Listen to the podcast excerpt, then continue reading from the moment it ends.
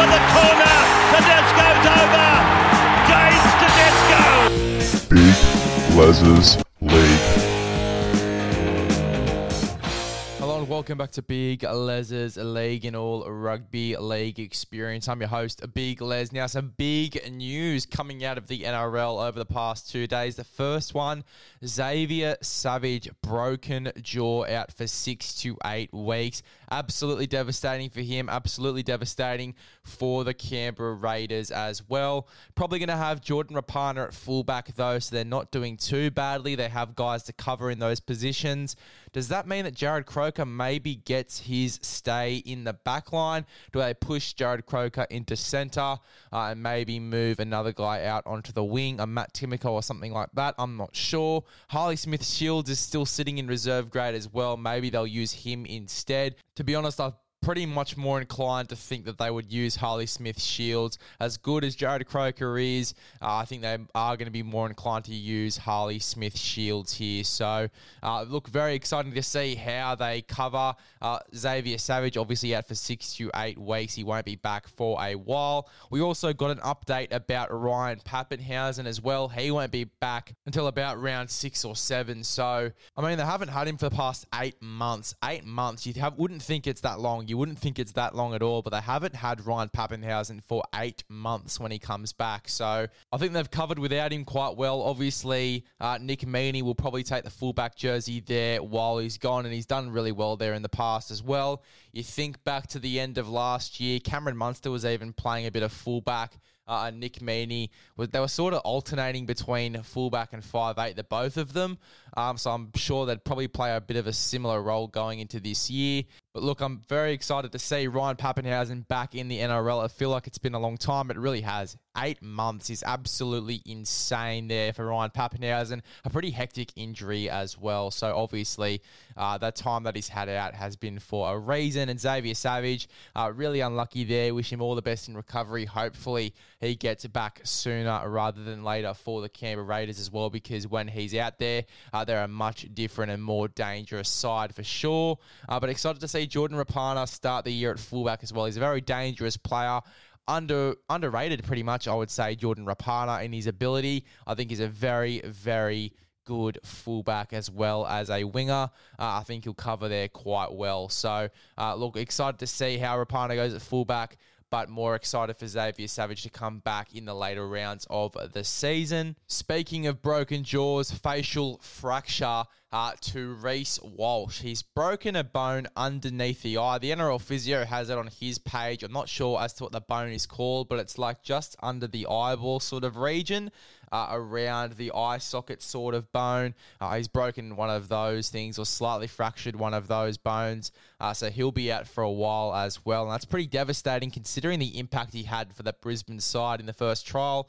He was absolutely insane. His kicking game, he was miles ahead of some of the other guys that were out there, and rightly so. Obviously, most of the guys were reserve grade players, but are miles ahead of uh, the other guys out there in that team on the weekend for the Brisbane Broncos. An absolute weapon, and when he comes back for the Brisbane Broncos, he's going to be an absolute freak in that fullback jersey. I think he's going to be in for a pretty massive year, Reece Walsh.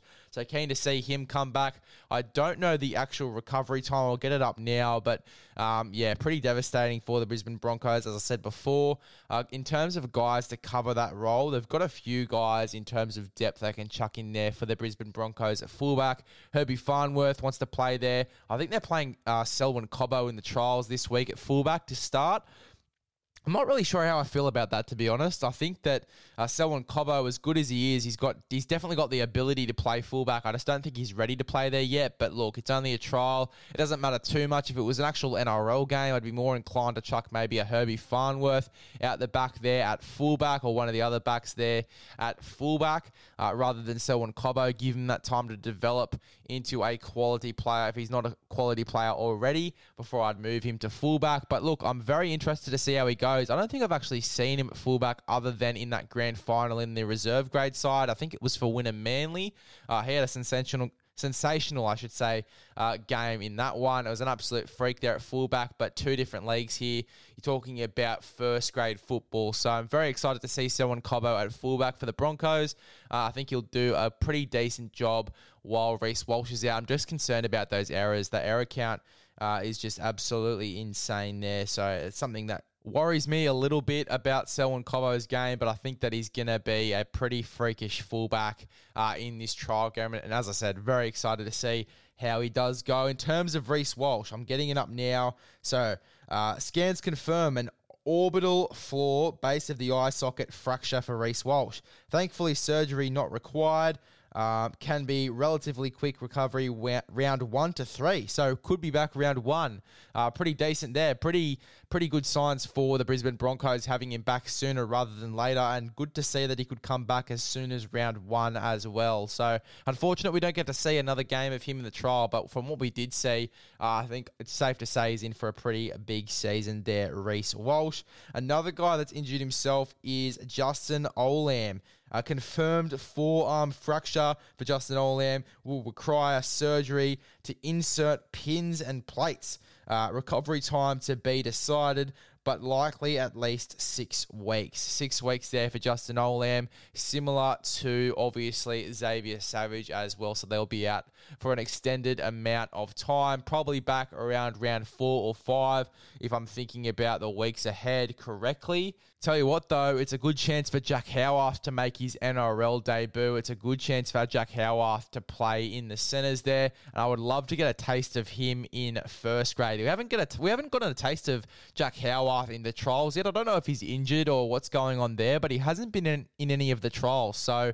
Uh, a bit concerning there. They're paying him a decent amount of money for a rookie as well, so you'd think that he'd be in the trials.